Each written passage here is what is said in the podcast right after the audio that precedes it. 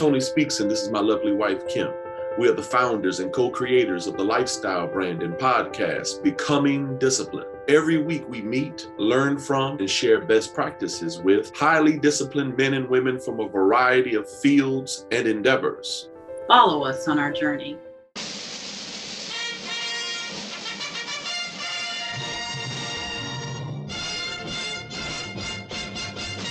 Alex Richter has been studying martial arts since the age of eight. By the age of 15, he already earned a black belt in Taekwondo and was completely obsessed with Bruce Lee.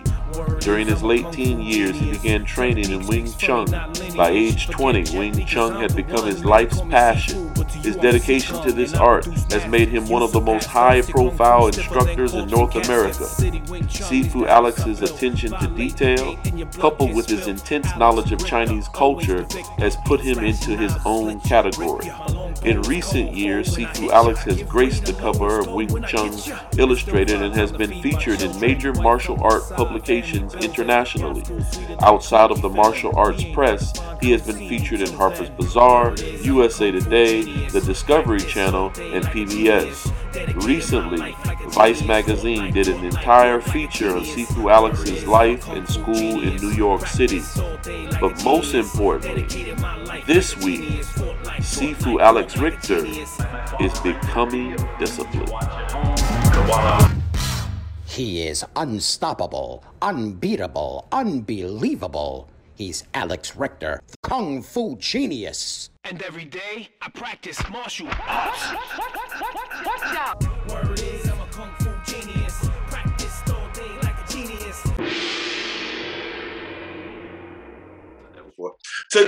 On Becoming Disciplined, we interview Sifu Alex Richter, the Kung Fu genius.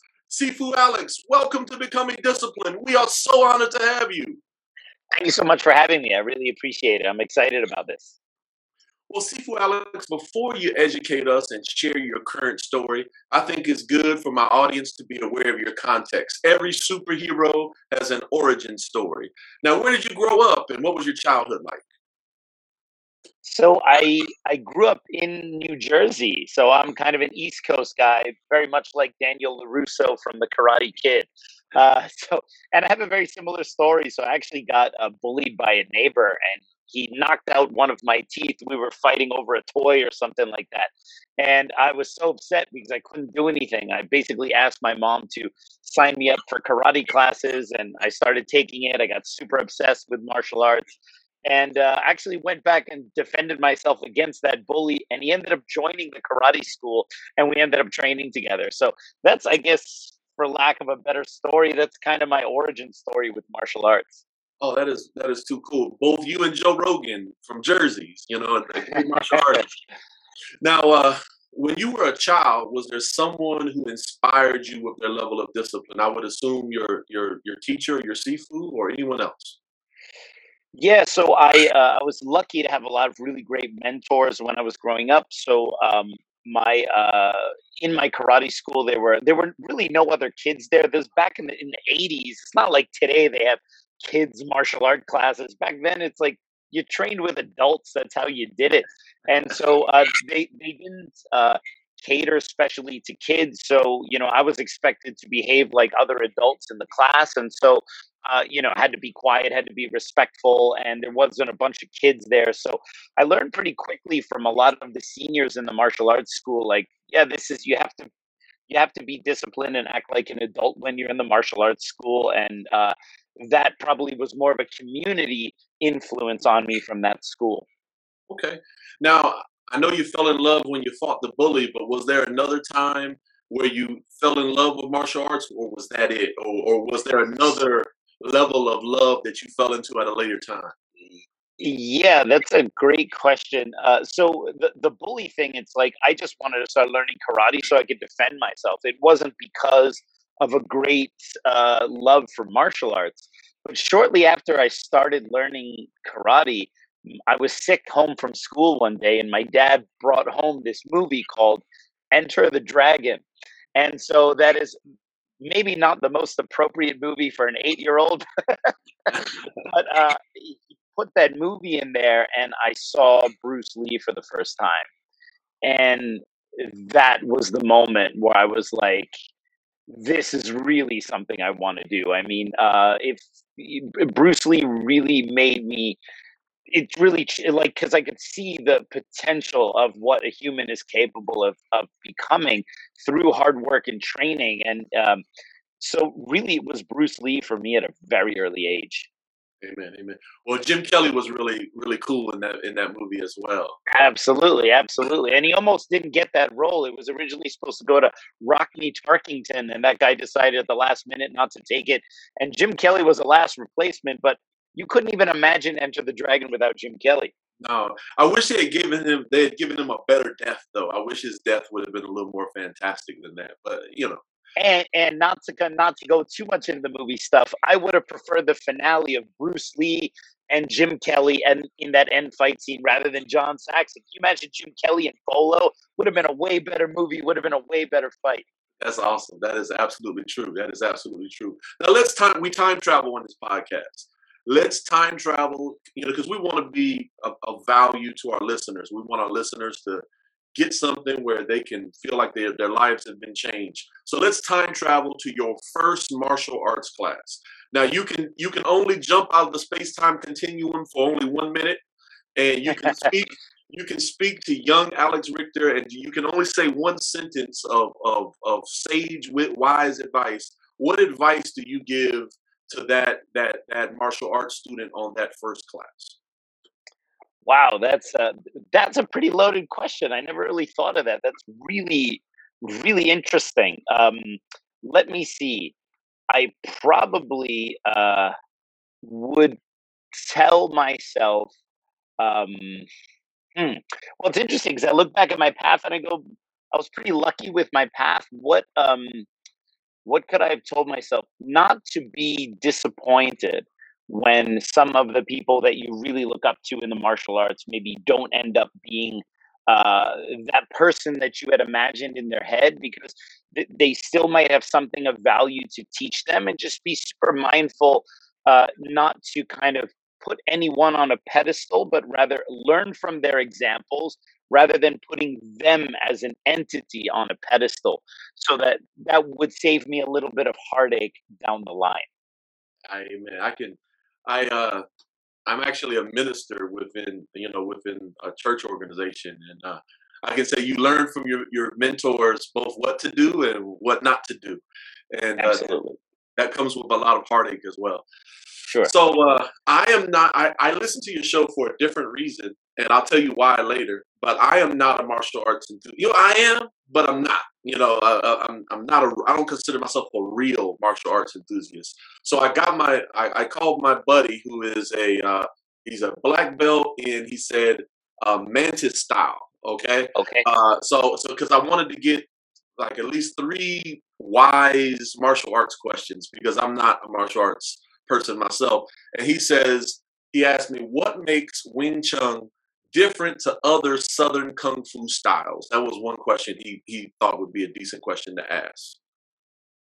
Uh, that's a great question. Uh, Wing Chun is, uh, yeah, as you mentioned, it's a Southern Chinese martial arts style, and it actually has a lot of the characteristics of all the Southern styles. Like they all have a kind of a DNA stamp where you can tell by looking at certain things, okay, this is a Southern style. One of the things that maybe makes Wing Chun a little bit different from the other Southern styles is that uh, it doesn't emphasize super deep stances. Some of the other Southern styles have not super deep stances, but lower stances. Wing Chun has a slightly upright stance and emphasizes moving a little bit differently with the footwork than some of the other ones because supposedly it has some influence from Western Chinese martial arts styles. So uh, the hand techniques look very similar to a lot of the other Southern styles, but the footwork is very unique in terms of how we move and how we stay close to our opponent. Okay. Now, what uh, what are other branches of Wing Chun, and how how different are they from the mainstream Yip Man system? Uh, well, even just within the Yip Man system, you want to know how many different versions there are there is many different versions as there are people teaching Wing Chun. Because truthfully, this is something you have across all disciplines. It's very rare to say that someone teaches something exactly the way their teacher did it, because our own personal experience, our own influences, our own ideas are going to influence how we pass that on to the next generation, which is already going to make it a little bit different. So uh, I always kind of jokingly say that there's as many different versions and variations and lines of Wing Chun as there are people teaching it. So uh, even within the Yip Man line, there's a lot of differences. But outside of the Yip Man line in mainland China, you have other uh, lineages that uh, predate uh, Yip Man and ones that maybe are offshoots of what he did. So lots of different Wing Chun styles, obviously mostly concentrated in the south. Yip Man, uh, the Yip Man lineage is perhaps the most famous of all of them, obviously because Bruce Lee was um, his most famous student, and and so Yip Man Wing Chun tends to get a little bit more of the airtime uh, uh, compared to some of the other more obscure versions. Okay, now if Wing Chun was found to be illegal across the planet and you could not practice Wing Chun anymore, what would be your next martial art? Uh, wow. Um, well, you're really coming with the tough ones today. Uh, it, it's difficult because, you know, in my life, like Wing Chun is so inextricably linked to my being. It's like, okay, you separate this thing like pulling part of my DNA out, right? Well, I, I really like um, I really like Brazilian Jiu Jitsu. I find there are a lot of parallels to Wing Chun, at least the way I understand Wing Chun. Um, it's one thing about jujitsu; it's pretty rough on the body to practice, especially as uh, you get older, like me. Um, but I am I'm I'm pretty fascinated with it as well, and and I think that would probably be a uh, that would probably be my second. Okay, now let me ask you a cliche uh, question that's bound to ignore you, uh, eh, uh, to annoy you. Excuse me. Um, no problem you know, and the reason why, this is the purpose of the question. You know, there's a lot of middle-aged men who are trying to make the decision. Hey, do I want to? Do I want to take up the martial arts? Do I want to risk the injury? Do I want to get involved? So I guess, and then one question that may you know bounce around in their mind is, how often, Sifu, have you used your martial arts outside of training? How often it has it come to you know how how many times have you had to actually you know pull forth all the training in you know in a real world situation? Uh, that's a great question. Um, obviously, when you practice martial arts, martial arts have such a, a a kind of universal effect over the way you handle situations, even like little arguments you might have with people or the way you just deal with conflict because really martial arts is about learning how to deal one with yourself and two then learning how to use that to deal with conflict in all of its forms. So you can say that if you really understand your martial art and you use it all the time even if you're not physically defending yourself against someone. You use it in your interactions maybe sometimes with your spouse or something right? Uh, and you know you got to learn when to yield and when to go forward and how to do it in a way that's intelligent. In terms of like okay somebody wants to fight me for whatever reason and I need to defend myself. The last time I actually had to physically defend myself was the day Obama was first elected. It was on election day. So I guess that makes it 2007 or 2008, I think. 2008, I think. And I was actually mugged almost at midnight right in Midtown Manhattan in one of the nicest parts of Midtown Manhattan. You would have never thought uh, I was I was going home kind of late at night. I was on um, the phone with one of my assistants. I don't remember why I was coming home so late, but it was kind of my fault in that moment. I wasn't being super aware. I was on my phone. I was just kind of walking down the street. It was a little dark, and two guys kind of jumped me from behind a car, and they wanted to get my wallet. Uh, I was at first handed it over, but then they wanted my bag with my computer, and I was like, yeah, I don't know about that because this was in days before the cloud. Literally, my whole life was on that computer. And um, I made a decision, and I wouldn't recommend other people to make that same decision. I mean, if someone wants your computer, you give it to them. But I made a decision because I thought, okay, I can do something really quick and I can not hand this over. And uh, in hindsight, it worked. So, it, you know, it worked out in my favor. But I, I would tell people in the same situation not to do what I did and so, yeah, I successfully essentially hit both those guys at the same time, uh, which is not not something I had ever practiced. It was just an on the on the fly adaptation. I hit them both. I grabbed my stuff and I ran. And that was the last time I had to like really use it. Now the number of times you know, I'm a pretty peace loving guy. Uh, uh, I don't really get in street fights. Uh, when I was a teenager, you know, you, you get in these things with your buddies or whatever. And uh, I don't know how much that counts for anything. And, you know, sometimes at the school, we had some people come and, you know, they want to kind of try you out, but I don't count those things as fights. Maybe other people might count those things as fights. So um, luckily, I think practicing martial arts has helped me avoid more fights than it's than it's helped me get into. Awesome, awesome, awesome. That is that is great to know. Now, as I said before, I'm not a true martial arts aficionado, but I still love your show. And the question is why? Because I view you as not just an ambassador to kung fu, but I also I feel like when I when I listen to your show a lot of times, I feel like I've traveled to Hong Kong.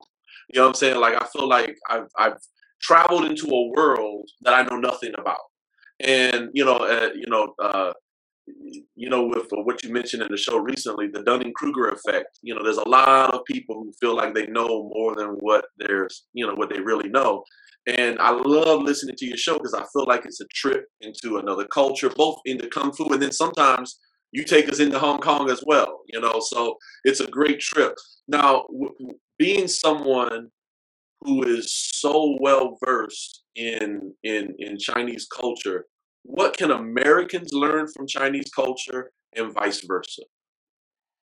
Uh, that's uh, that's a great question. Um, yeah, I, I, feel that my life has been greatly enhanced by uh, this kind of voluntary embracing of Chinese culture. My wife is from Hong Kong. Uh, my first, you know, our first uh, child was born in Hong Kong, so it's a place that I have a lot of connection to since seeing Enter the Dragon when I was eight years old. Um, it's interesting because what I really admire about the Chinese is um, this kind of going forward kind of work ethic where it's uh, they're very singularly focused and they're um, and in my experience they're willing to kind of put aside um, the petty things that people like to show for vanity to do what they need to do for their family or do what they need to do for their career. And uh, one of a constant example that comes up is I know a number of old Hong Kong movie stars, like people who were in those movies back in the 70s, you know, the Shaw Brothers movies and all those things. And these are people I grew up watching their movies. And now, for whatever reason, through connections in the martial arts circle, I've met some of them. And what's interesting is that some of them, when their movie careers you know were no longer they got too old to do kung fu or whatever many of them and even ones i haven't met i've heard the same story again and again they have no problem going all right i'm not a movie star anymore. I need to get to work and i need to get a job. And like you'll hear that after their movie career they went and became a lawyer or they they opened a factory or they did something. And here in New York, where we have a lot of former actors, I should say, people who did one movie back in the 80s and they haven't done anything since, they walk around as if they're still as if they're George Clooney and they haven't done a movie in 30 years and they're still holding out for this other thing without the discipline to actually go and really try to get another movie role. Like in their mind, they're still a movie star. Whereas the Chinese are very practical. I'm not a movie star anymore. I need to provide for my family. This is what I need to do. And they will go and do it. And I find that super admirable because you're putting, you know, um, what needs to be done over your ego being stroked for still being in movies or still you know being in the spotlight and i find that um i find that kind of work ethic really fascinating and i think that that is a a really good thing to emulate you know uh, always being very clear about where you are and what you need to do and not have that conflict about what you think you are or what you would like to do but be very clear about where you are and what you need to do and and i find that the chinese are experts at that. Um, what can the chinese learn from western culture? Well i think a lot of the best things from Western culture are already seeping into uh, Chinese culture, especially in Hong Kong, which was a British colony for a very long time. Hong Kong's an interesting place because it's different culturally from mainland China.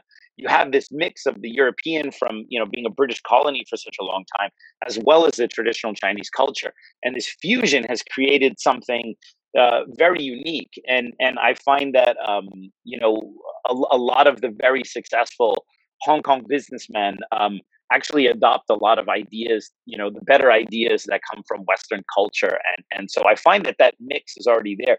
What exactly that is, I couldn't say. I'm sure it's individual.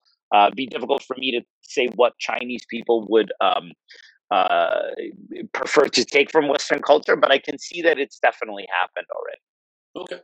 Now, um, are the people of China, eh, because I think you kind of said it, you've already kind of said it, but I want to make sure I'm extrapolating it correctly. Are the people of China as a whole more disciplined than Americans, or is that an oversimplified generalization?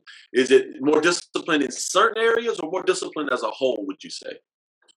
Well, uh, it's always difficult to, uh, yeah, to apply a label to, you know, when we're talking about over a billion people, uh, it, it, gets very, it gets very hard to apply a, a, a label. And like I said, even Hong Kong Chinese are culturally pretty different from mainland Chinese, and so there are differences within uh, obvious differences between the different groups of Chinese people, and also then American-born Chinese are also slightly different culturally than than, than um, uh, other um, Chinese across the world. So uh, I, I, would say that um, the older generation is definitely more disciplined.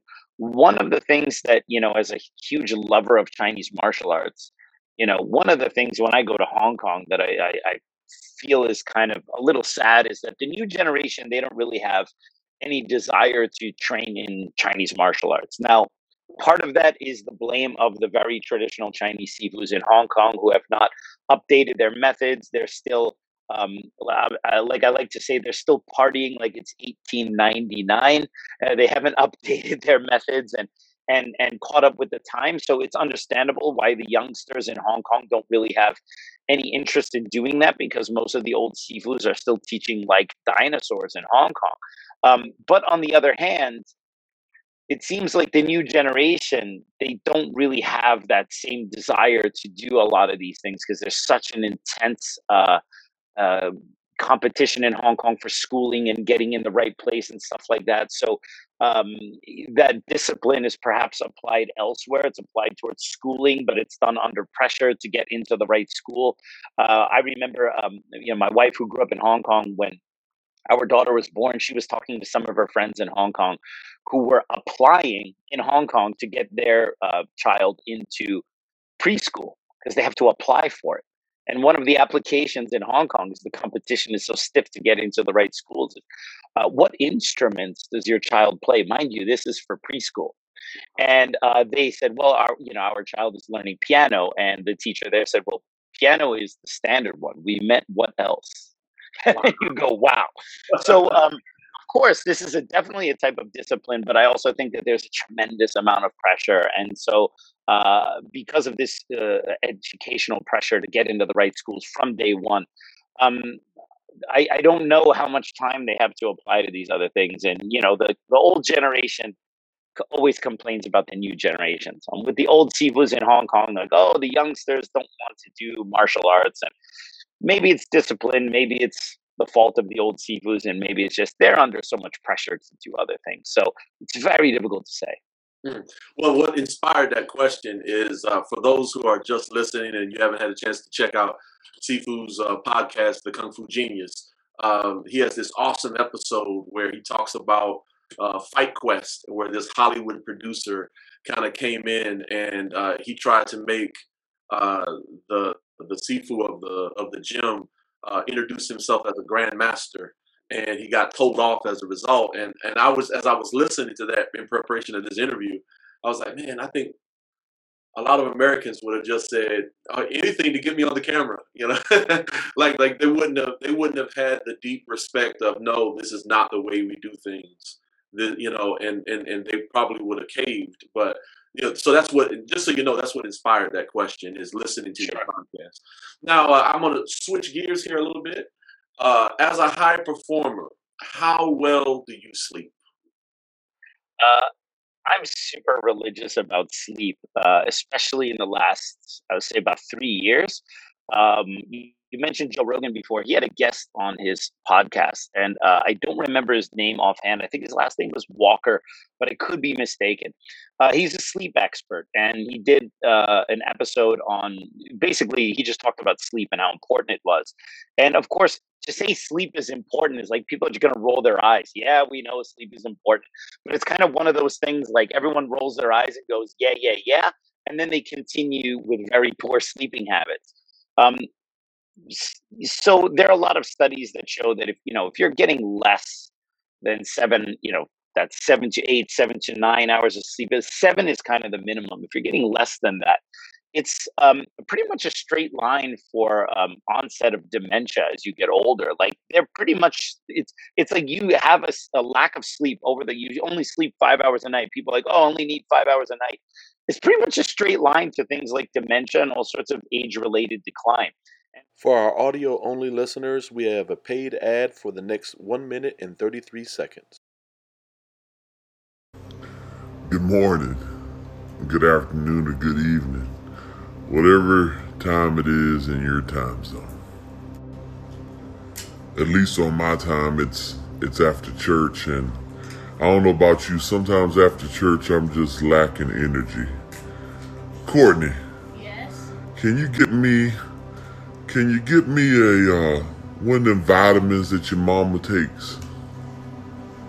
Here you go, Daddy.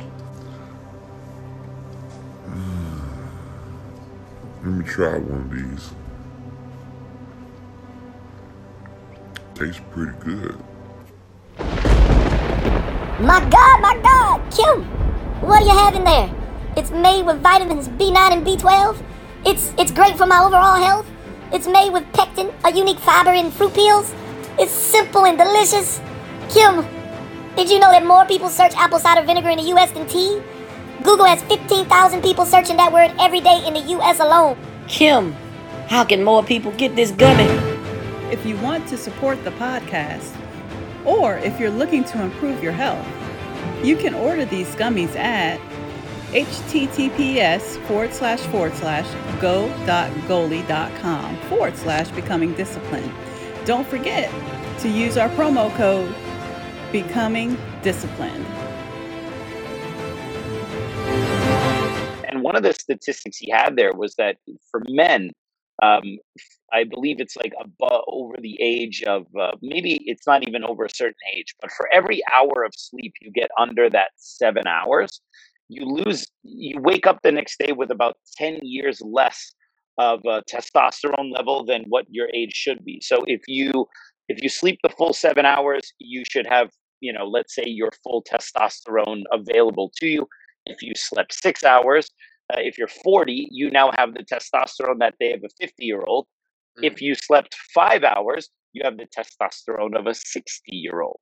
Wow. So it's it's 10 years for every hour less than seven that you sleep. So you can imagine those nights when you only got four hours of sleep for whatever, why you just felt so grimy the next day. Uh, and um, you know, testosterone is you know necessary not just for libido and things, but for healing yourself, for vitality, for energy, for the ability to do the things you want to do. And I heard that podcast and it just scared the bejesus out of me because I'm like, you know, I'm getting older. I'm in my 40s and I'm not asking anything less of my body these days. I still train regularly every week. I have to teach students. And if I teach a student in the morning and that student wants me to be physical with them and move them around and actually, you know, press them a little bit, well, that student expects it just as much as the student my last student later that night does a private lesson with me. So I cannot be like, oh, I've been teaching all day, so I'm going to go easy with you. Each, every student who comes to me uh, deserves to have the same uh, experience and deserves to have me at 100%. And, you know, you look into all these different things you can do, and it turns out the, the biggest performance enhancing drug you can take is to get a good night's sleep and it sounds super trite and it sounds like yeah yeah yeah like kind of brush your teeth kids and and you know it sounds like these things that you know they're very folksy and people don't pay attention to them but i'm for me it's seven hours a night non-negotiable and i have like my whole setup i turn the screen off you know an hour before i go to bed i should actually do it earlier than that but i'm like okay one hour before i go to bed i'm not looking at a screen i'm not looking at my phone um, I'm gonna you know just read a book or do something else. And seven hours, non-negotiable. And I'm like the temperature of the room's got to be right, so it's cool. So I fall asleep, and um, I tell you that has made all the difference in the world. People ask me why I have so much energy, and they think it, you know, I'm I'm taking special vitamins or something like that. It's like I sleep seven hours a night, and that's made all the difference in the world. That is so good to know. That's going to be its own separate clip. I will, I will definitely tell you that. Now, what book outside of a religious text has shaped your life in, you know, the greatest capacity? Um, yeah, that's interesting. I'm a voracious reader. I read lots of stuff. Um, obviously, mostly martial art books, uh, but I've, I, you know, I've read my fair amount of self help and philosophy and, uh, you know, books like about sleeping and things like that. Uh, I think actually, um, the the old book Siddhartha by Hermann Hesse is probably one of my favorite books, and it's essentially a fictional tale about the Buddha and you know where he kind of grows up in this very religious upbringing and then decides that you know how can i truly understand the world if i've never actually lived out in the world? And then decides to go out into the world and then you know goes you know succumbs to all the temptations one would in the outside world and you know does all the things that you know his religious upbringing told him not to do only at the end to come to the realization that you know this spiritual awakening he has at the end is because he he had actually had a chance to go out and see the outside world and now his experience makes his spirituality more relevant. And i found that that's like a really um uh, that is a really profound tale because like for me it's the same like martial arts instructors who've only learned their style and they're super good at it but they've never um, they've never trained with someone from another martial arts school or they never even read books about other martial arts styles. There's a limit to how much you can really understand even within your own style or in the even within your own spirituality to use that example if, if you have no idea of what's out in the outside world. And knowing what's out in the outside world doesn't mean you accept it doesn't mean that you uh, that you have to become that or whatever. But I think that if if you live your life with with blinders on, you you'll, you will never really access that the even your own discipline of choice. You need to know what's around there to contextualize it, to understand, to understand what struggles other people's have, other people have, and how you can avoid certain things in your life. And the book Siddhartha, I think, was very instructive uh, if, for me in, in, in that kind of idea. And I very rarely read um, fiction. I'm kind of a pure nonfiction. Most of my books on my shelf, I mean, I have hundreds and hundreds and hundreds of books, almost all nonfiction. I have maybe 10 fiction, and uh, Siddhartha is one of them. And I, you know, I read that book every once in a while and still love it. And I found that really powerful. Okay, we will definitely check it out. Now, uh, if you want me to edit out this question, I can. There's no no problem. sure. um, next question um, as a as a lover of Bruce Lee, and and and you know I know I, I listen to your show, and so I know that uh, you make the you make the uh, you make the connection of you know there are some people who are just Bruce Lee fanatics where they can't stand to hear any criticism of Bruce Lee, and then there's other people who tear him down just to tear him down. Uh, you know, uh, don't understand why. On a level of uh, you know ten being the highest, uh, when Quentin Tarantino Tino was on the uh, Joe Rogan show. On a level of one to ten, how angry were you when you know he uh, kind of went in on Bruce Lee and the Bruce Lee family? Um, so this this might surprise you. So I I love Bruce Lee, and uh, I study Bruce Lee fanatically, and uh, you know I he means a lot to me, and he's a big part of what I do. Quentin Tarantino cannot live in my head rent free if he tried on his best day because um he, well his movie was just kind of a hit piece and he basically used Bruce to um prop up his protagonist and when you understand that that's what he did when you understand his motivations there's no way he can make me mad. I mean, it's just like it's you, you know someone is purposely being manipulative. Um, there, how can their manipulation affect you, right? I mean, uh, Quentin Tarantino. Uh, I, you know, I love most of his films, not all of them, um, and uh, actually liked Once Upon a Time in America, with the exception of the Bruce Lee scene. I found it kind of unnecessary. Um, he's he's definitely doubling down on his narrative. Um, he's he's kind of twisting some non-events and trying to turn that into some like pretend that actually happened. And I mentioned this on one of my recent shows. I mean, if Quentin just said, uh, look, it's a fictional take on Bruce Lee, and I kind of wanted to knock him down a few pegs for the sake of my character, I'd be like, yeah, fine, no problem. But he's trying to pretend like he's trying to double down and be like, no, no, no, no, no. This is actually based on something real. And as someone who studies Bruce Lee, uh, you know, I mean, I probably know more about Bruce Lee than I know about most of the members of my family, um, just because I've just is all I've been obsessed with for such a long time. Um, I, his, his take is not like he's just lying. He's either lying or he's being purposefully disingenuous, or he's being, uh, or he's just misinformed. So if he's lying or he's like kind of being disingenuous, you know, to give him, which is basically lying, but just to give him a little bit of slack, or he's just misinformed.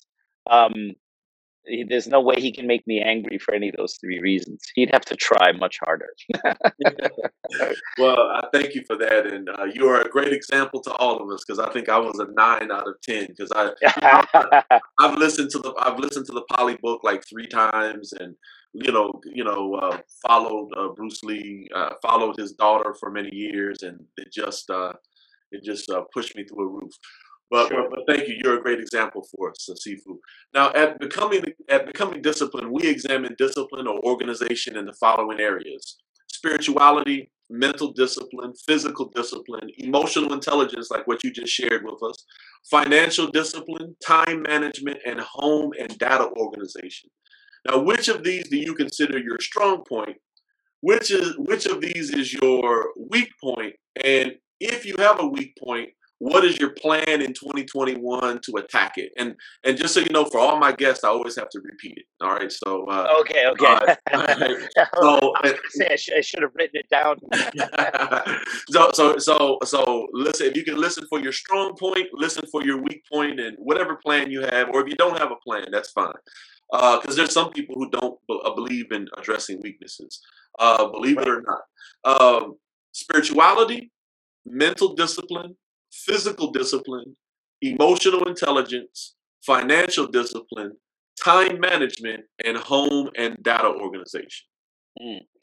So uh, for me, I think mental discipline is kind of the the crux of which kind of holds all of those together because all of those examples uh, kind of begin with uh, what's going on between uh, between your ears. So um, you know, for me to say like, well, mental discipline I could say is my strongest, but you can also say it's your weak weakest because because anything that you falter on, it comes back to your mental discipline, and you have strengths in certain areas, and then within the mental discipline, there may be things where you're a little less strong on. So I think as you get older, at least in my experience, and it's probably different for everyone, um, the things that you're maybe not so good at, like uh, for example. Um, I'm not great at like uh, the financial stuff, but I'm I've figured out a way to make the financial stuff work, given that I'm not great at it. And so, and that has like, all you know, all my credit cards, everything like, and I'm, I was never in any kind of debt or whatever. It's just always something like, mm, I just kind of let it be. You know, the school made money and I got an apartment and the school made more money. Maybe I got a different apartment, but maybe I wasn't applying the same level of planning to what are my future goals in the financial sector as I would like with my business or with like uh, my physical training or stuff. But that's still for me under the umbrella of kind of you know mental discipline. Like there's an area where I'm kind of weak. But what I did was I figured out a way to work around the fact that I was weak there just because I didn't really I didn't care. It wasn't getting my attention because the things that were I'm good at that's what got my attention. How to run my school, and how to run and how to teach martial arts and how to train martial arts. Luckily, because I'm fanatical about running my school, the financial thing fell into place, but not because I was addressing it specifically. But at some point, I did have to kind of buckle down and and and, and address those things. And I found out a way that works for me.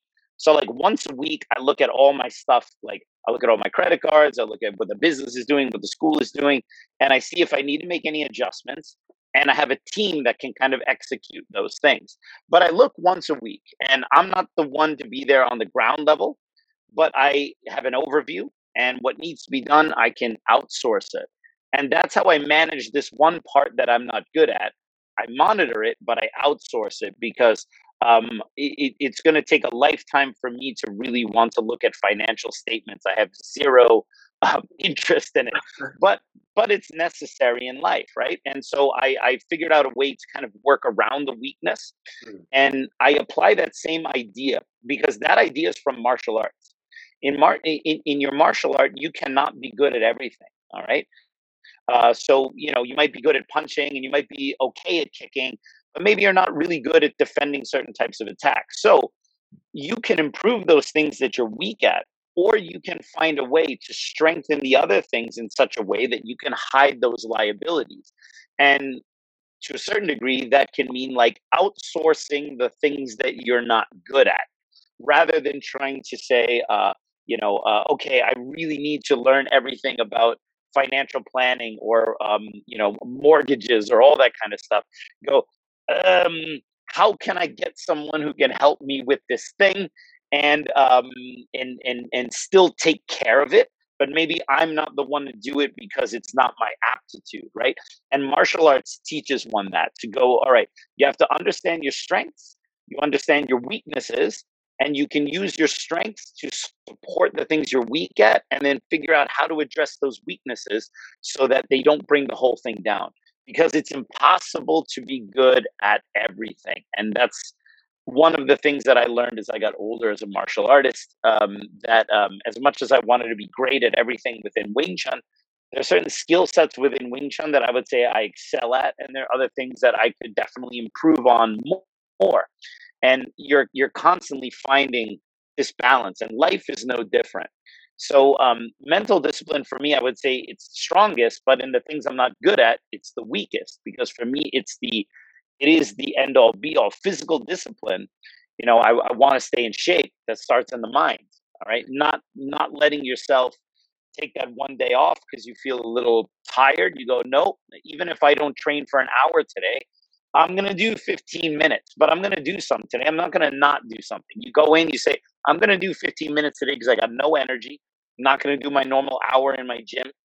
And you end up doing an hour because you went there and your body goes, Look, we're here anyway. Let's just do it.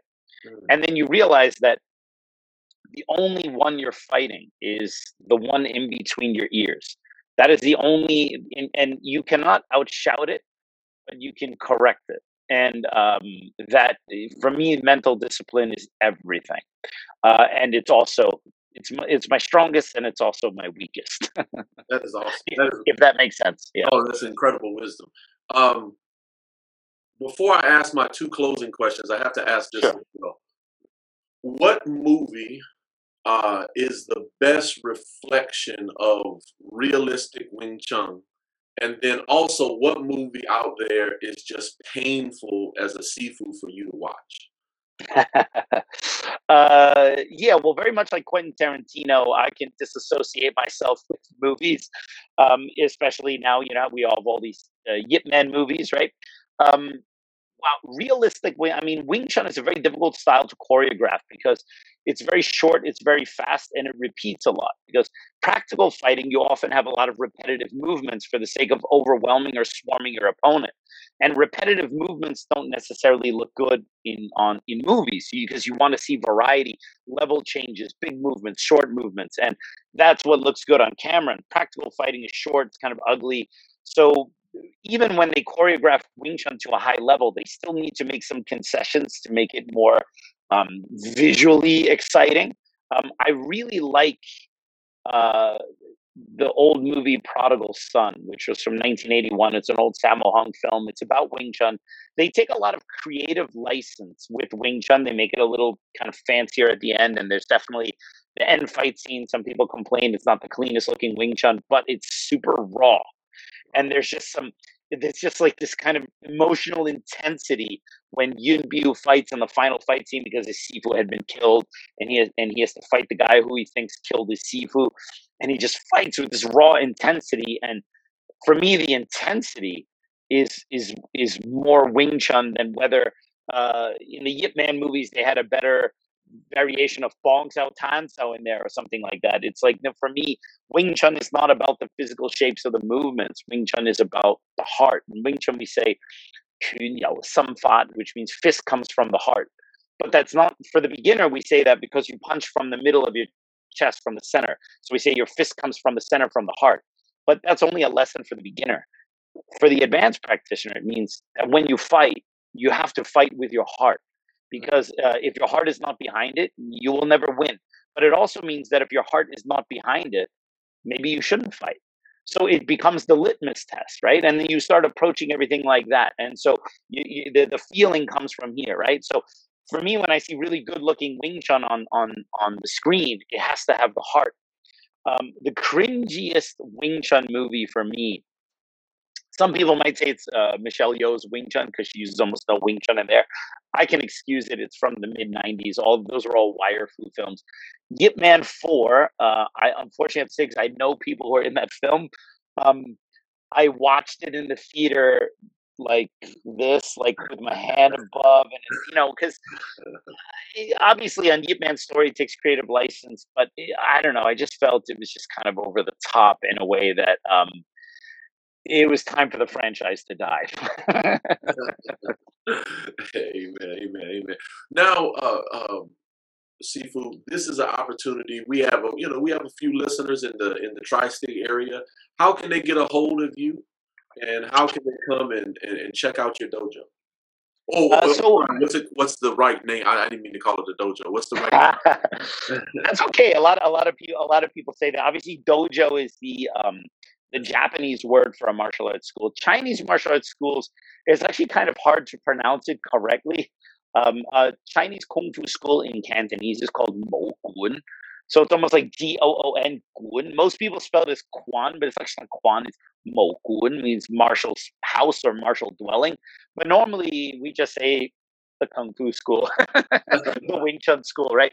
Um, so um, my school's in Midtown Manhattan. Well, I'm right two blocks away from Times Square. I'm literally in the middle of everything. 1024 6th Avenue, uh, between 39th and 38th Street. Super easy to get to my school. The website is citywt.com. That's C I T Y W T.com for City Wing Chun. And uh, we have not just classes in our Midtown location, but we have, we have branch in New Jersey, we have a branch in Brooklyn.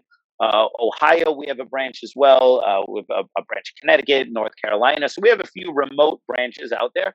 Um, but people can also do online training now since the whole kind of COVID era. We have like online training. I have tutorials. I have all sorts of stuff like that. And I do it. I just had an intensive training camp last week. That's why I couldn't do this uh, podcast with you last week because uh, every year I have this big summer camp. People come from all over to train with me, and it's like six hours a day, seven days a week. And I just finished teaching that, so it's like my first week off and um, and I love doing things like that. So um, yeah, people can go to citywt.com. And uh, and I even do now online training through Zoom. Obviously, martial arts is a physical thing. It's easier if you kind of can do it, uh, you know, on site, on like hand on hand. But um, I can still teach people basics, especially if they've already learned some Wing Chun and they want to just maybe improve it or get some pointers those kind of things can be done through Zoom, especially if they have a training partner. I can show them how to train with their partner there. So um, yeah, lots of opportunities in the um, in the post COVID age to do things online. Wow. Well, I'm gonna edit this out definitely. I have an injury where I can't uh, I can't get hit, but that online training sounds uh, sounds very uh, very intriguing. I'm gonna check that out sure. myself. Absolutely now, awesome. Now, now, as well, Sifu, uh, you have an incredible podcast, and I'll just say you have the dopest sidekick since Kato. All right, just so you know, your guy on the Kung Fu Genius is awesome. He, his ad libs are always perfect. Where they he never speaks over you, but he's always like adding like at the perfect time. You have an awesome sidekick. Can you tell us about the Kung Fu Genius? How long you've been doing it, and and the purpose of that podcast? Sure. Yeah. So, uh, yeah, my um, my partner there, his name is Dre. He's one of my old students, and Dre is one of these guys. He cracks me up all the time. We'll watch a movie, and he's kind of. You ever see like those mystery science theaters where they're kind of like watching something and laugh, kind of making fun of it? He's like a live DVD commentary track, but he's hysterical. So I'm like, I, I want to do a podcast with him because he's what he brings to it is very different from me. If you had two people like me on a podcast, it would be super dry. He's kind of the voice for the everyman in the audience, right? And I think that's why a lot of people relate to him. Um, so the Kung Fu Genius podcast, I started around March. Uh, I used to have an old podcast called Dudes of Kung Fu, uh, where it was me and uh, a guy named Big Sean Madigan. He's a Jeet Kune Do practitioner. Uh, so he's like the Jeet Kune Do guy, and I was the Wing Chun guy. And so we're like, yeah, we had this podcast. We had it for four years. It was huge. In um, December of last year, Big Sean passed suddenly, and um, it was it was devastating because, like, for me, he was my podcast partner, and and all suddenly it was like, oh, what's going to happen with Dudes of Kung Fu? And I didn't really feel it right to continue the podcast without him because that po- Dudes of Kung Fu was Big Sean and me. There, uh, I cannot put someone else in there and it'd be the same thing.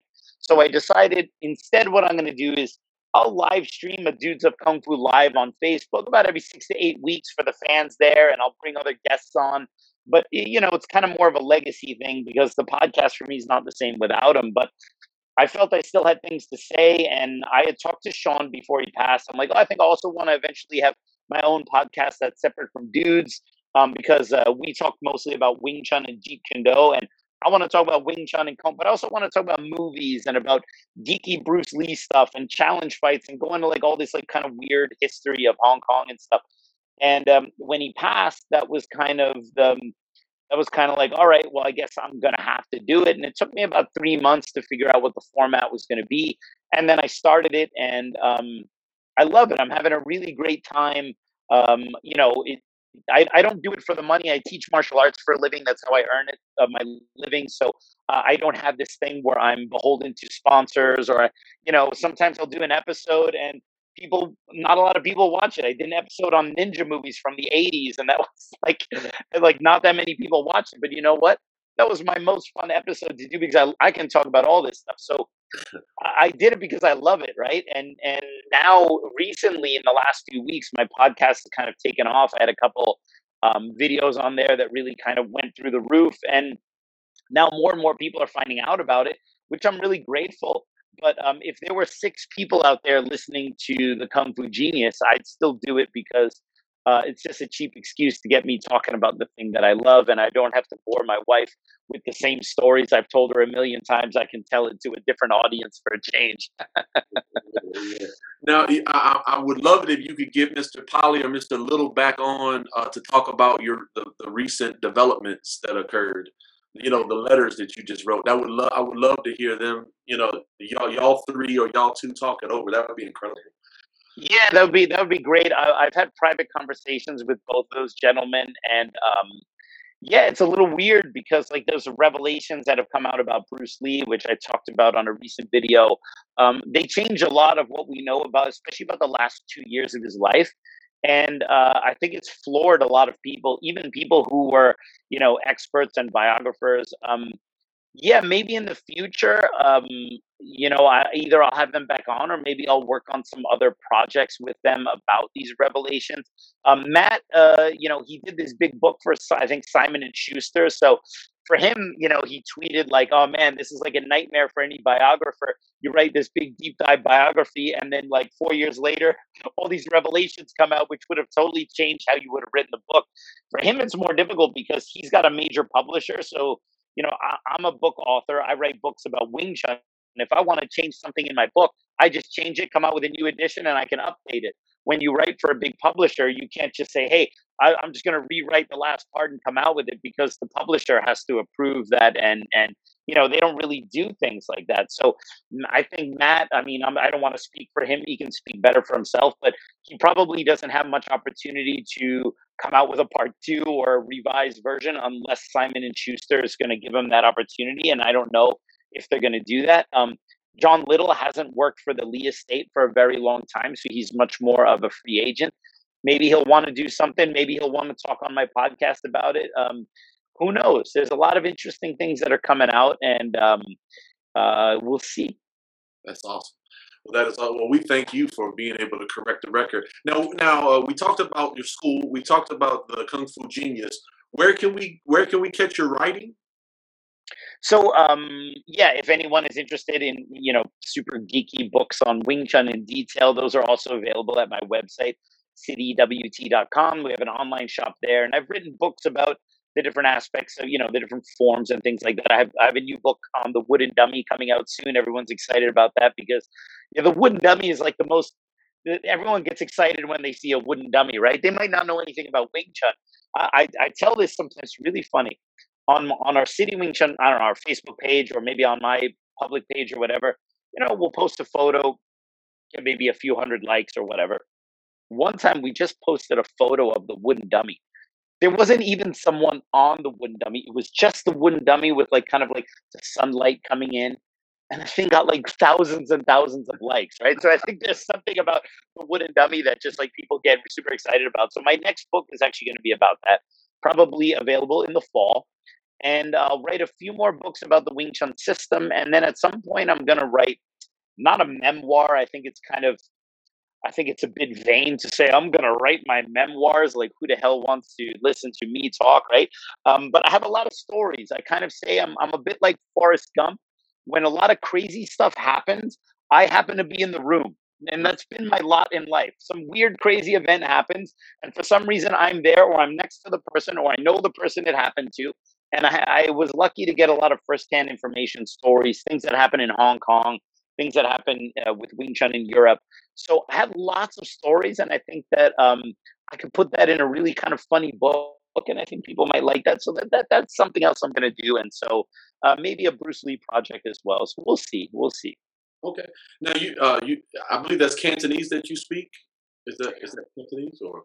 Well, um, Cantonese is what they speak in Hong Kong. I, I, wouldn't go so far as say like I really speak speak Cantonese. Um, I would say my Cantonese is passable, and in uh, my vocabulary for martial arts is very high. So, like if I'm at a, a school in Hong Kong, I can have some basic discussions about movements and stuff like that. But if uh, I had to go to a bank in Hong Kong and discuss uh, interest fees, I probably have no vocabulary in that area there. So, um, but you know, I, I can get around Hong Kong. I can uh, I can order food. I can ask for directions. I can go places. I can uh, I can scare people who are trying to scam me in Hong Kong when they say things in Chinese, like, "Oh, you know, give this foreigner to charge him this much, even though it costs this much." I could, I could, I could scare them and be like, "Hey, give me that other price." And it's usually kind of funny because most Westerners who learn Chinese usually learn to speak Mandarin. That's why they speak in mainland China, and it's very rare to find uh, Westerners who learn to speak Cantonese. And my Cantonese is basic, but it's um it's getting better. Um, I I I practice my Cantonese every day. So the last time I was in Hong Kong was 2019 before COVID, and I was getting around. I was saying a lot of things. Every time I go, I can understand a lot, but speaking, I was always um, fearful of speaking because it's a tonal language. If you make a mistake with the tones, you could accidentally um, insult someone's entire bloodline when you're just asking them for a refreshment. So I was always super worried about making mistakes. Although my comprehension was very high, I was I didn't want to make a mistake. And a couple of years ago, I was like, you know what? I need to stop having fear. I tell my students, hey, just do it, try it, don't be afraid and I I apply that to my martial arts. Why don't I apply that to my Cantonese study? So a couple years ago, when I started going to Hong Kong, I was like, you know what? Even if I make mistakes, I'm just going to speak Cantonese. I don't care. And um, I started doing that, and my uh, ability to speak went up uh, um, tremendously. And since I was there last, I, I, I, like I said, I practice Cantonese every day. I do characters, I do reading, I do pronunciation, I listen to dialogues, and um, I'm yeah excited to see uh, the looks on uh, yeah some of the faces of people when I go there next time because it should be much better. Awesome, awesome, awesome. Well, see Sifu Alex, we can't thank you enough for coming on. You didn't have to do this. You didn't need to do this. We truly appreciate you. You now have the last word. Do you have any closing thoughts for our audience? And just so you know, our audience is typically 30 to 55 year olds. I, I lovingly call them the Get Better Club. Uh, you know, there's a, there's a percentage of them that are into the martial arts. There's a percentage of them that's in the military, but they typically are people who are just trying to become better versions of themselves. So, what what closing thoughts do you have uh, for them? And also, we just want to thank you for coming on as well. Yeah, I really appreciate it. Um, you know, thank you so much for having me on. It's also great to do something uh, different than a typical martial arts podcast um, because uh, you know it shows that you know, there are people out there who see what I have uh, of interest that are not just kind of Bruce Lee nerds or something like that. So I definitely uh, appreciate you having me on. Um, for me, um, I think that uh, you know I, I, don't like to sound too preachy. I think everyone has to kind of find their own way to be disciplined and to deal with their own personal demons in a way that's beneficial. The way I do it might not work for someone else. I like to write things down. Other people maybe just put it on their phone. But I think for me, the, the one of the best pieces of advice, at least that helped me out, is to to remember that most people have a conflict in their minds about anything they look at, whether it's something they see on TV or it's about themselves. And it is the conflict between what people want things to be and what they are. You know, and most of the time we are looking at things through the lens of what we want them to be rather than what they are. And this is something I think a lot about. If you can break that barrier down, you will suffer a lot less in your daily life because our, most of our conflicts, the way we react very uh, uh, reactively to things, or the way we tighten up if someone says something like Quentin Tarantino says something about Bruce Lee, right? Most people tighten up or whatever. That's usually because of this conflict between the way we want things to be or the way we perceive them to be and the way they are. And if you see, for example, Quentin Tarantino for what he is, it cannot make you angry because you're not trying to imply a worldview on it. Quentin Tarantino is not you, and what he says is not you. You can look at it for what it is and take away the personal impact because that personal impact has nothing to do with that thing that's outside of you. That's what you choose. And if you can separate what you want them to, what you want things to be from what they are, and start to look at things as what they are, for me, I think that that is a, a, a, huge game changer, and you can apply this to any aspect of your life. Powerful words, powerful words. We'll close with that. If you enjoyed Sifu Alex as much as we did, you can check him out on his podcast, The Kung Fu Genius. If you live in the tri state area, you can sign up for his training on citywt.com. And if you are interested in his many writings, click on sifualexrichter.com. Thank you, and please subscribe now.